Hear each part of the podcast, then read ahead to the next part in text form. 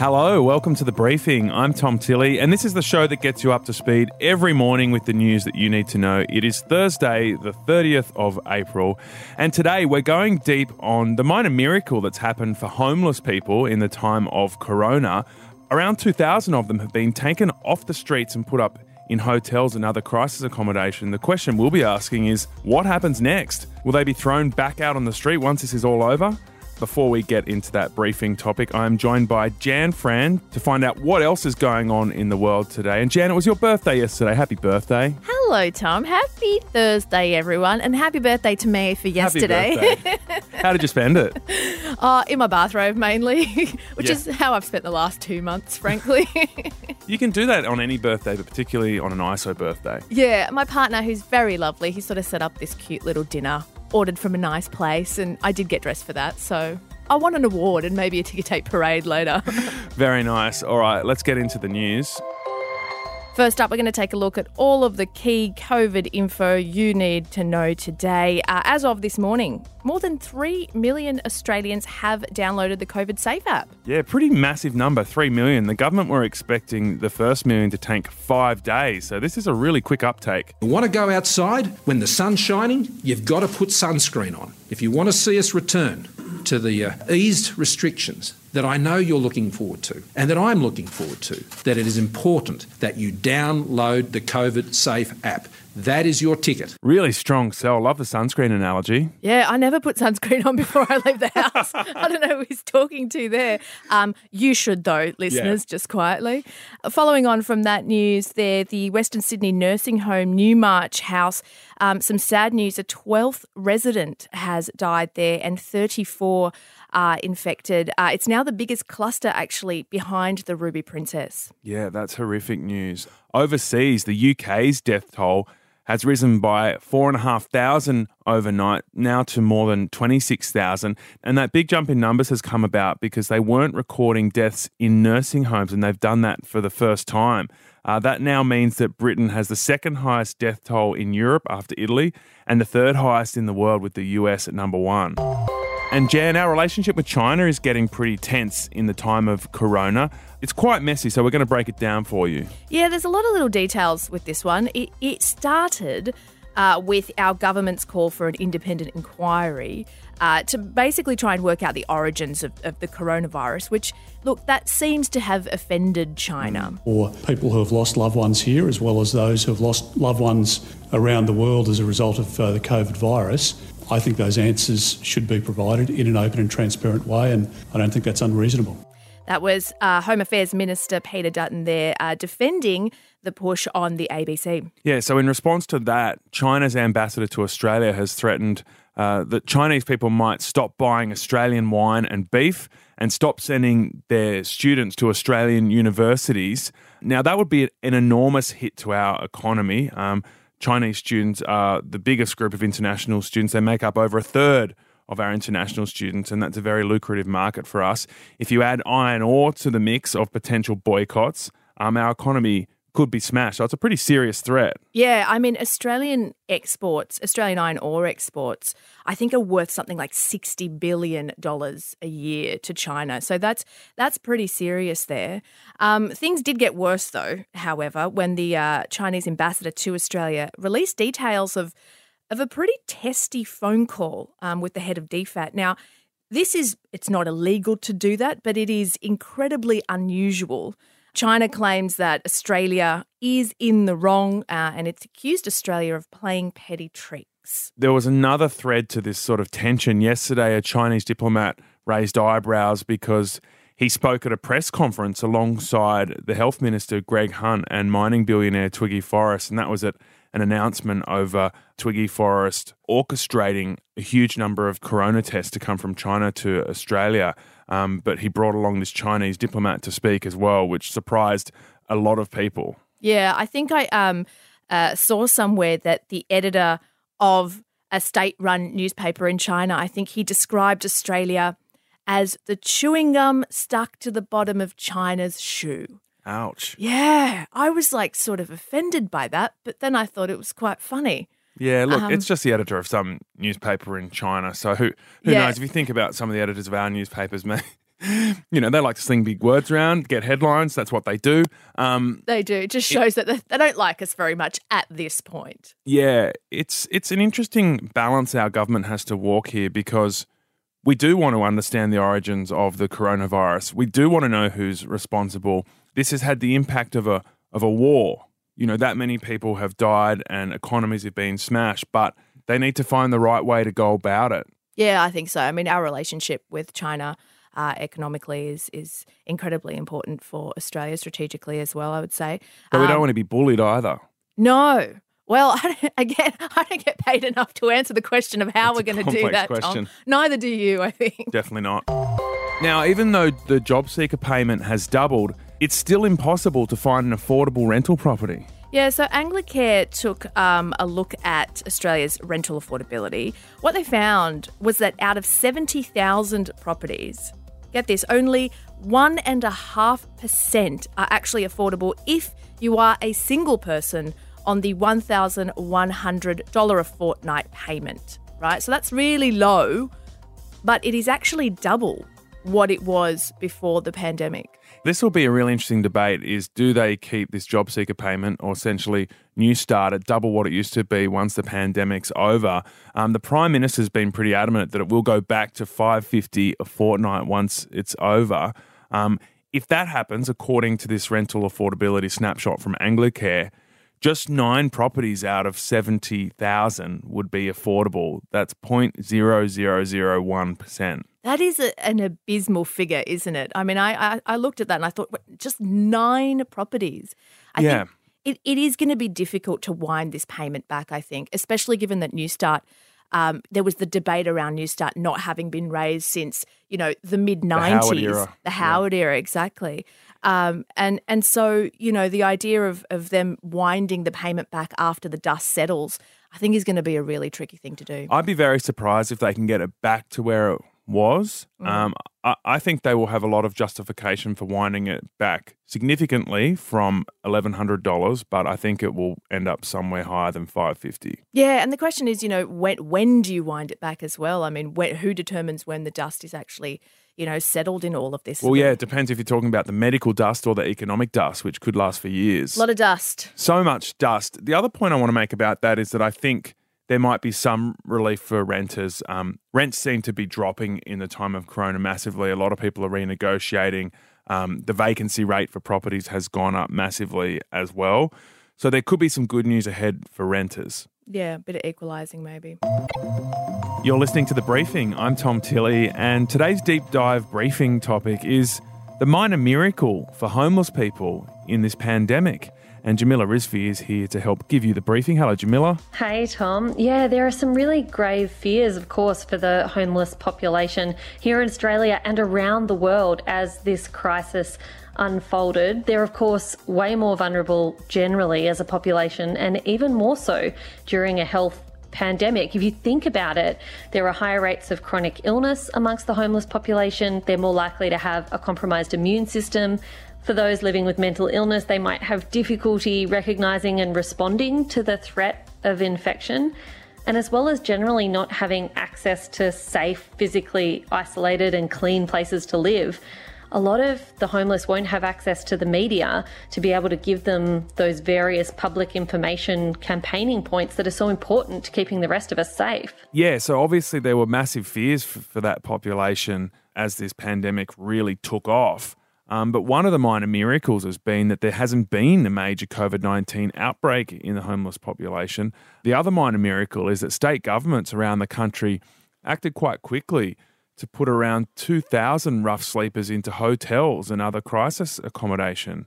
Um, about a thousand rough sleepers have been given accommodation in New South Wales and roughly a thousand more across Victoria, South Australia, WA, and Queensland.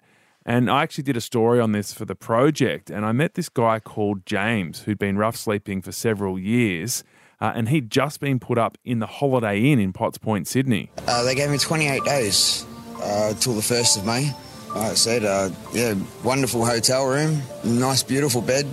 Three meals a day they're giving us at the moment. It's put a big smile on your face. Yeah, yeah, how's that? Uh, yeah, um, yeah, it's just great being having somewhere stable for the next month or so, you know. And so many times have you come back to where you think you have your blankets of the night and they're gone, and so so hard. It's so exhausting being on the street, you know, uh, every day to try to get out and look for work or get a normal life back. So that was quite heartwarming. Um, of course, helped by that moving production music from the project um, editing team. Um, the other really nice thing to think about in the context of James's story was that having a month of, of stable, nice accommodation could actually be a circuit breaker in, in the cycle of homelessness for him. It's just great to be actually pulled out of that spiral at the moment. So has given me a positive positive attitude and is actually trying to um, look for somewhere, you know, get back get back into the workforce, things like that, you know. But having this now, yeah, I I feel like I can get back out there, you know, and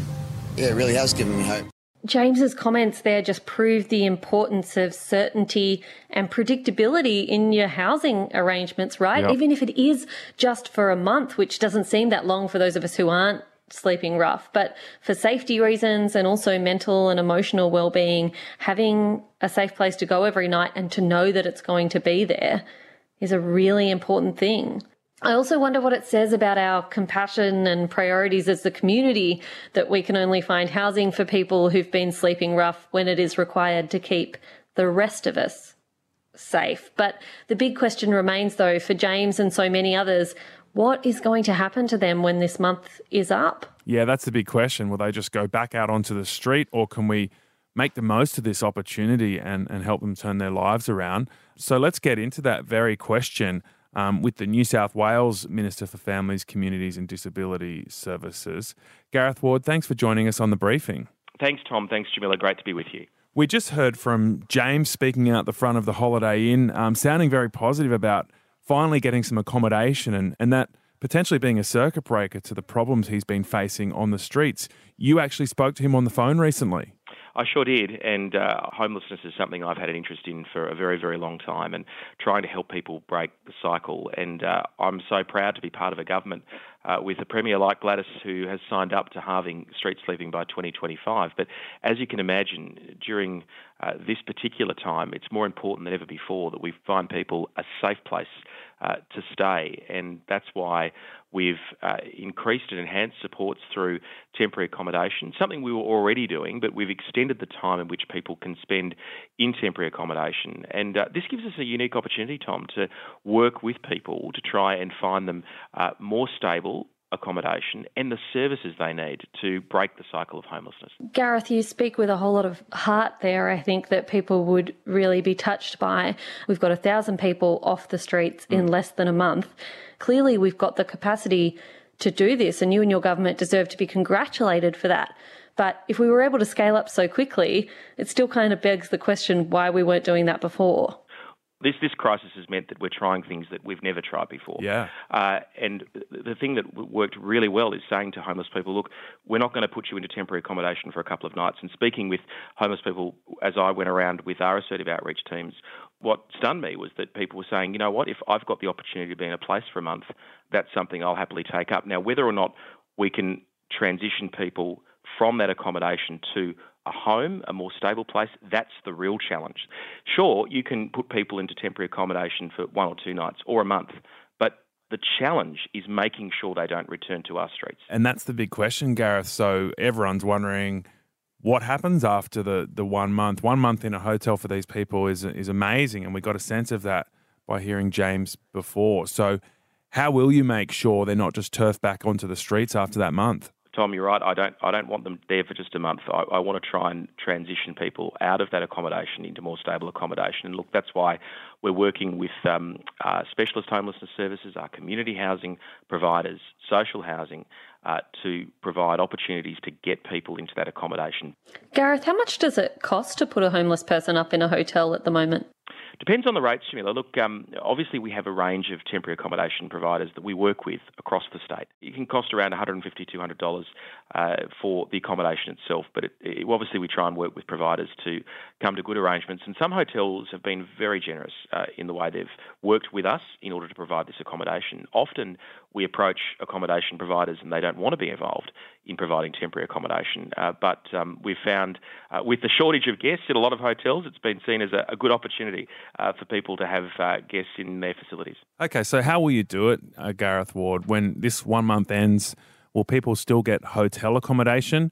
Or will you go back to the previous system where they were, you know, put in the other kinds of temporary accommodation that were on offer? I want to keep on working with people that we've got off our streets.